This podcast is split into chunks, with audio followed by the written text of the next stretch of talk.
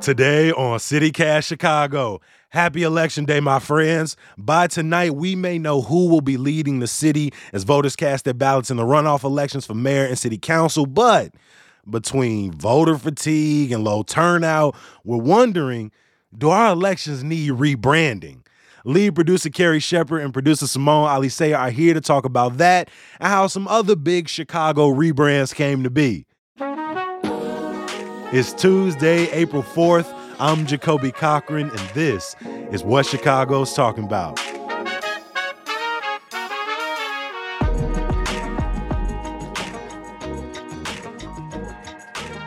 Carrie, Simone, how y'all feeling this morning? Fine. How you doing? I ain't out here complaining. Happy election day. It's election day. I, love the fact that the three of us bring very different energies to this day. Because uh, in, in my world, the elections never end, right? Today is going to be the fourth time in less than a year that us and our neighbors have gone to the polls and we'll be back at it in 2024. Simone, how has turnout been thus far? Yeah, so the early vote total as of Sunday night, um, just over 150,000 people have cast votes so far. Um, that equates to about 9% turnout, which is about the same compared to where we were in April of 2019, um, and not too far off from from 2015's runoff either. I think that one was a little bit more at like 11%. And what did the voter turnout by the end of sort of that first round in February? What did that look like? Yeah, so this in on February 28th, or the last time we were at the polls, um, voter turnout was about 36%. Not an amazing number, not you know, we don't like to see that kind of number, but it's not totally off from what we've seen in municipal elections over the years. I, want you to give me a, maybe a little context, or or because when you see thirty six percent, right, it really depends on what you're talking about. Because again, we talking sports, we talking a three point shooter. If you hitting thirty six percent of your three point shooters, you one of the best three point shooters in the league. If you getting thirty six percent of my public speaking class at DePaul, that's an F right? You you have failed. So when we think about voter turnout, I don't think anybody expects 100% of eligible voters in any place to show up at the polls but like 36% compared to general elections elections you know just you know the history of our turnout where does that put us uh, so I think I would think about it this way, right? So when we talk about voter turnout percentages, that's how many votes cast out of the total number of registered voters the total number of registered voters is already like that's not everyone of voting age or who has who's eligible to vote, right? We know that sure. not everyone who's eligible registers to vote. So if you think about it as like a third of just the people who took the time to register to vote are the ones who turned out, that's less than a third of Chicagoans making a decision for the entire city. That sounds bleak. like that. it really does. And there are plenty of reasons, right? Voter turnout is what it is from, you know, people not being excited, voter disenfranchisement. People are busy, right? You know, get taken off in the middle of a, a Tuesday when you got work isn't convenient for every single person. And, and right. early voting is still something that a lot of people are just kind of getting used to because they just, all they know is you get up on election day, you go stand in the lines. Um, and so I feel like there's also this common story about the Democratic machine stifling turnout. And we know that throughout Chicago's history, the Democratic machine has always been interested in getting their voters out. but Simone, you found a story that say, particularly when we look at when our elections are taking place, that that might not actually be the story behind that. Can you kind of catch people up on that Chicago history? Yeah, I had this question ever since moving here, which is just like, why on earth do we hold our city elections in February and April? Like, uh, why? Mm-hmm. Why do we do this? Uh, why do we hold them in an go from cold to rainy? yeah it's just it just seems like a recipe for disaster and people generally said the assumption was like oh that's because the machine you know, they want to control who's voting, they want to suppress turnout. So they're going to put it on the coldest day of the year, uh, on a Tuesday, you know, in an odd year when you don't have other like big federal elections, right, that are driving turnout like we've seen. Like that's that's probably what's going on. It's some kind of some kind of corruption thing. Um, That's the reality I've kind of mostly accepted and, and subscribed to. Yeah. Is like make it inconvenient for people; they right. won't show up and I think that's a it's a sort of an easy thing for for Chicagoans to believe given our history. But back in 2015, WBEZ looked into this um, and tried to figure out is this actually true? What's the actual origin of this? You know, of the date of our elections, and as it turns out, that's not really it at all. Um, Chicagoans have been voting for mayor in February going back as far as 1837. The long story short is that, you know, the the sort of February April system stems from like a progressive reform that was trying to increase voter turnout. But what was that argument and how that would increase voting then? So we assume we made the assumptions whether all this other thing keeps people. Why did they think no? Actually, this will increase voting voting So turnout. the date sort of wasn't even considered in terms of Okay. whether that was going to increase or decrease turnout. There were other issues Okay. with Chicago elections um, having to do with the way the primaries worked, and there was an issue of party bosses sort of picking candidates and that kind of thing. So what had what they created in the early 1900s was an open primary, which meant you know Democrats and Republicans had open primaries where any candidate could run, and the voters actually picked who went then on to the general election in April. In the 90s, we switched that to a nonpartisan runoff system that we have now. We don't have party primaries and then a general election. Um, but that was those were the reforms that were created and that codified those election dates as part of that. And so we don't want to just focus on uh, sort of low voter turnout because I think one of the things that keeps both of you very optimistic during this time, and it's something that I should probably subscribe to a little bit more, is though, even though voter turnout is low, I think one of the things that is really cool during election season is just looking at how many efforts there are both local, citywide, to organize people to get out and vote. Uh, and Carrie, you've looked at some of those efforts that that community members, neighbors, organizations in the city have put together. Uh, what are the few of those that have sort of inspired you during this very, very, very long election season? Well, for one thing, Jacoby, I do think um, there is a responsibility of us as journalists, the media, for getting out, um, getting people to vote and getting them the information they need. We've all experienced this. Uh, I think we've each had a story in this campaign uh, during this election season where we're like, with an Uber driver, someone we just meet, they're like, "Wait, who's running?" And we're like, "Okay." So yes, Uber driver yes. people at the. I've been asking more and more people, just like, are you familiar with that? We're in an election season, just to make sure I'm not in a bubble. And the amount of times I've heard, nah, nah, who who running it? Then makes you feel like you got extra work to do. All right, I know it ain't Monday through Friday, but uh, all right, here we go. it's a it's a seven day a week job, right? You know, Simone and I a couple months ago, we the TRiiBE, our friends at the TRiiBE, the publication that covers Black Chicago, they did an event to really inform voters. They did this on the near west side. The group Chicago Votes was there. Chicago Votes is, you know, they they canvass, they go around, they're at colleges, they're at CTA stops, wherever they're going to see the most people to tell them, okay, here's how you vote. This is not here's who you vote for, but this is literally here's how you vote. But I think that's really important because even me this election season, I had to double check twice. Wait, can I early vote at any location or does it have to be in my ward? So those are all I think those are just efforts we have to keep continuing. Um as far as the candidates go, it's pretty standard that they spend the Sunday before election day um, out at Prayed religious over by some, Yeah. some black preachers. Oh wow, religious services, religious services, but also not just at um, services, but usually they'll hit up like breakfast and brunch spots for people who go out after um, to eat. So both uh, Paul Vallas and Brandon Johnson, I think the Sun Times reported, they kind of even like crisscrossed each other, like, "Hey, I just left this church. I'm going into this church," and it, you know, and that becomes a question of who they're courting um, which voters they're courting. And there was an interesting uh, study out by Northwestern last week. Black registered voters are pretty decided. Um, 55% have decided or leaned toward Johnson versus 28% favoring Vallas. White voters are pretty split um, between Vallas and um, and Johnson, which leaves Latino voters, right? When you think of like the majority, right? There are others, but you mean when you think of like those big the blocks. majority the voting blocks exactly so 40 46% vote favor Vallas, 35% uh, prefer Johnson. And a big interesting part of this uh, study from Northwestern was that one third of Latinos actually think Vallas maybe Latino. So he's making sure people are clear on clear on his Greek uh, heritage.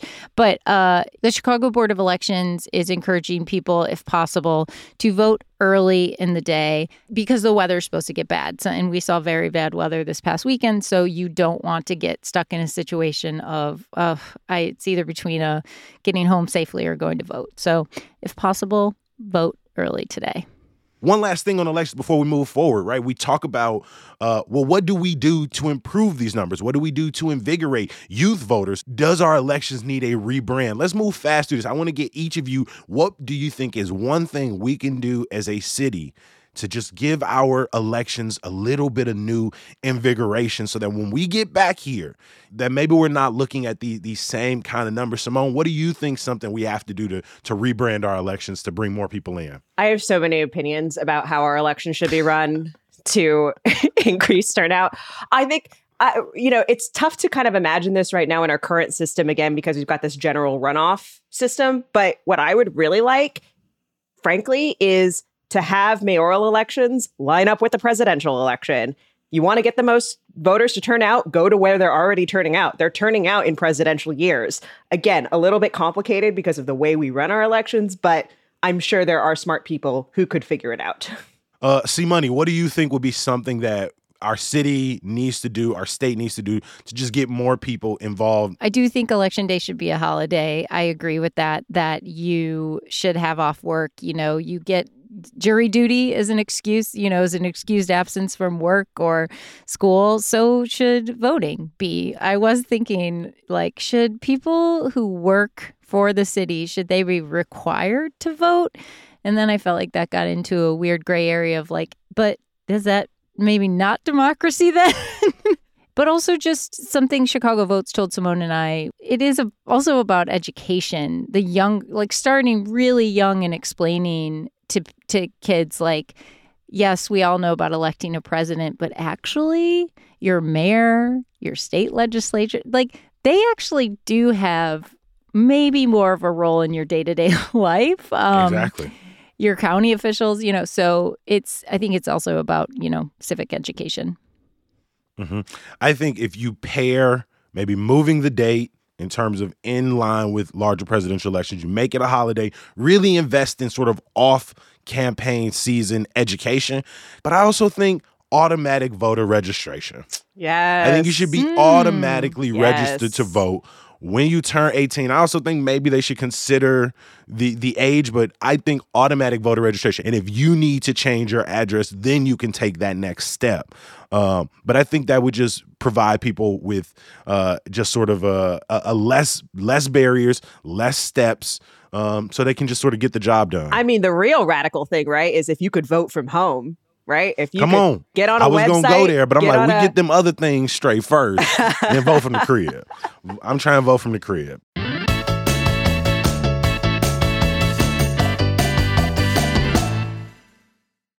Speaking of another notable rebrand, over the weekend, you may have seen a lot of reports about a, a sort of special 20 year anniversary here in the city of Chicago, and it's the rebranding of Meigs Field. If you're hearing that, you're thinking, what the hell is Meigs Field? Uh, then, then we're here to explain it to you. Uh, about 20 years ago, there was an airport on Northerly Island, the park that sort of is adjacent to Lakeshore Drive, down there where the Adler Planetarium sits. Uh, and for, I want to say, over what was that maybe 40 50 years it served right uh private jets uh, 50, U.S. Yeah, dignitaries, some presidents, yeah. right? Uh, commercial flights were able to come in there, and uh, the thought of Chicago having a third airport right next to the lake um, was was sort of this this uh, really interesting story for so long. But not everybody was a fan. In the 2000s, as the lease was expiring, Daley had always wanted to turn Meigs Field into a 91 acre park for Chicagoans to enjoy, uh, but he couldn't necessarily get the approval for it. Uh, and then he sort of made this unilateral step. Carrie, do you remember when Daley sort of made this decision to to move forward with the future of Meigs Field? Well, Richard M. in the Meigs Field destruction is a big story in Chicago politics, but it's actually even before my time, Jacoby. Not much, like a couple years maybe, but it is even a couple years. But no, it's I do I do know it because it's like so emblematic of the power of Richard M. Daley. Um, it was something that people would say like, ah, okay, it's now he's acting like his dad, Richard J. Daley, in that he bulldozed it in the middle of the night. And there's this great WTTW vintage you know report from that time in 2003 and there's literally an air traffic controller pulling up to work and he's like I didn't know I didn't have to work today. I just pulled up and now there's no like I didn't yeah. know. Nobody told me. And then there's a classic um, Daley press conference after where um, he's sort of like, "No, we could do this. We're allowed. It's a city land." Mm-hmm. His lawyer, the city's lawyer, comes up. No, city land. We didn't have to tell FAA. We told him after. We didn't have to tell him before. I will say though, this kind of behavior is why people think our election date being in February is a corruption right. thing. like this Everyone is, this is the type right. when people get power the way they willed it. And again, it was no secret in the mid 1990s that Daley was not a fan of Meigs Field. At its height, it served about 60,000 flights a year, but it notably lost a ton of money. And also, uh, because of where it sits in the lake, it was constantly dealing with erosion. And so Daley thought that the land would be better used to be this park, unlike any other park in the city. And then from about 2003 to 2015, this is where the rebrand really starts. But as many people have seen over the last eight years, people don't think it's realized the vision that Daley, Emanuel, and, and, even park advocates have had for it. I mean, sure, there are a bunch of rare birds there. There are over 150 native plants. But I need to ask y'all straight up, Simone, you been to Northerly Island? I've never been there, not once. Uh, nope. I I I find it so difficult to navigate. I have since gone to Northerly Island. There's a concert venue back there, but when there are no concerts, when it's not in season, it's just sort of chained off, and it has this. It kind of has this really ugly feel to it. It just feels like this makeshift concert venue. Carrie, have you been out to Northerly Island since it it became this sort of nature reserve? I have been to Northerly Island a few times where, yes, that you have to like ride a divvy because otherwise there's no way to get up there. So, um, no, this is Northerly Island is not a place uh, for which I, I think to experience nature when I. in the city, especially because we have such beautiful parks and we do actually have access to a lot of forest preserves. So I don't spend a lot of time out there, no. and so, uh, again, let's get back to does Northerly Island need yet another rebrand? And I, and I'm thinking the answer is yes. Right now, the city has said, you know, regardless of what the Bears do, if they stay at Soldier Field, if they move to Arlington Heights, Soldier Field and the surrounding campus is likely over the next few years to go through some redesign efforts. And that may have an impact on Northerly Island in this sort of rebrand where they move the amphitheater out closer to Soldier Field and they truly invest in realizing this 91 acre park for the nature preserve that it can be. Carrie, if you think they moved the concert hall away, really invest in sort of this campaign to bring people out to this island, do you think that'll attract more people out there?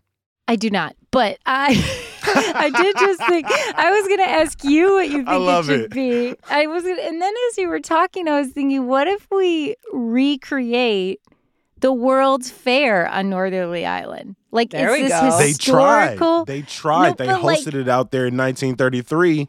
No, I mean like do don't like do a historical recreation like they do with those old timey towns. Like you. Oh my god! Like, sort of like a, a live, night, like permanent 1883 yeah. historic World's Fair that you and can you just can, like. Hey, you can oh visit oh it, and kids can kids can learn the history of it and kids would go on field trips there. Oh my god! I am God, not interested guys. in visiting 1800 nothing. 1800 no, no, no. Chicago, 1800 nothing. I just uh, mean like I love I love how quick people love to talk about time travel. I just love it. They're like, "Oh my god, what if we just like recreate this idea to 1800s? Where the black people gonna be? yeah, Where they right, gonna be no. at? Where they gonna be? I just mean the, the architecture. Yeah, no. Totally, we we could totally. we, we could do we could do sort of a a a, a sort of uh, what they call colorblind casting, thinking of Hamilton. Right, right. We exactly. we colorblind cast it. Otherwise, oh. my other choice would be turn it into like a Miami Beach and make it just a super posh island of hotels and resorts that no one can afford. What do you think they need to do, Simone? Especially as somebody who just got here. You, you probably don't see it in the marketing materials. I'll be honest. I'll be honest. I don't really care what's out there. Just some signage. Better signage would be helpful. like, how do you actually get from point A to point B? Where are the bike paths? Facts. What's the parking lots? I I don't even think y'all need to do all that. Like, just just give me some signage to tell me what's there, where I was supposed to go. Now, one last fun thing before we get up out of here today. We've been talking about rebranding of our elections, rebranding of uh, Northerly Island, but we did an episode about the rebrand of an invasive species here in Illinois, the Asian carp. It got a new name last year, Copi. And so the City Cast Chicago team came together. Simone went down, met the Copi plug, picked some up, grilled up these big Mondo burgers for us. Uh, you know, we had our opinions. You can go back. We'll we'll drop the episode. But Simone, it's been a year. How is the Copi rebrand going? Uh, not as well as it could be. Uh, Oh no! the long and, long and short of that, the State Journal Register uh, ha- did a story sort of checking in with some fish people about kind of how this is going. And the moral of the story is like customers are still a little hesitant to buy it. Like Asian carp, Mm. it's still got kind of that Asian carp stank on it. And people are like, Am I supposed to be eating this? Am I, am I not supposed to be eating this? That's And not just fish stanky, stank, deadly, invasive. social actually- stank. I I should say, I should say, the fish is actually very, very neutral and does not have a fishy smell at all. Um, It but does uh, not. It does not. You're true. This is true. Yeah. and some of the other problems too is like we still don't have like some of the processing elements on the business side to like kind of get this out to restaurants. So we like still not seeing a bunch of restaurants serving it. Customers aren't like you still can't find like you still can't find it at Jewel or whatever. So it's just kind of been a slow roll. Hmm. Um, some of the the folks that um, were quoted in this story just said that you know we would like to get some more support from the state on this rebrand. I'll admit I haven't eaten any Copi since we tried it last year. I have I- not. But I think if I went to a restaurant and it were on the menu, I would probably try it again. I just haven't encountered it in the wild, so to speak. I was going to say how much, how many pieces, how much, how many times have you cooked fish at home anyway? Like Right. so, but like you, you know, I feel like it's one of those things, and I'm I I do like fish. I it's just easier to order when you're out. Yeah, and I think that's one of the things that's really holding it back is that it sort of just hasn't gotten that that mainstream bump from like your grocers, your restaurants. It's plenty available, Right. right? It's the it's in the name. It's a copious amount out there, and it has been. Again, this goes back, uh, you know. 30 years in terms of when we realized that Asian carp was becoming th- this huge problem in our waterways. Uh, but, you know, the people who are pushing it, and not just marketing firms, places like uh, Carter Fish Market, they're saying it's it's the perfect fish for you. It's tender, it's flaky, it can be seasoned up to taste like taco meat. You can use it for fish fries. None of us have eaten it in the time since, but I don't know. If you listen to that episode, I wasn't convinced any of us would eat it by the end of the episode. And it's not because it wasn't good. Shout out to Simone. Simone did her thing with it. It was just, you know, I It feel like good. exactly what this article saying. We had our sort of uh, preconceived notions, and it doesn't sound like any of us have shaked them uh, a year later. I don't even have the notions. Like I don't. I'm. I'm totally open to it. I would just like to see Oh, it on menus more. Just- I would. That, that's all. Like for me, it's strictly about convenience. That's all it is. I want to give another huge shout out to our lead producer, Carrie Shepherd, our producer, Simone Alicea. Thank y'all so much for, for stopping by and, and talking with your boy today. Thanks, guys. Thanks.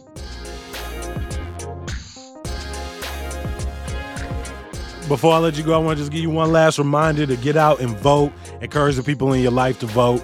Uh, if you're looking for a last minute election guide, head over to our daily newsletter, Hey Chicago, at chicago.citycast.fm. We're going to be in your inbox and your feed a little bit later tomorrow morning to make sure you get the latest from the polls. Hopefully, you'll join us. Peace.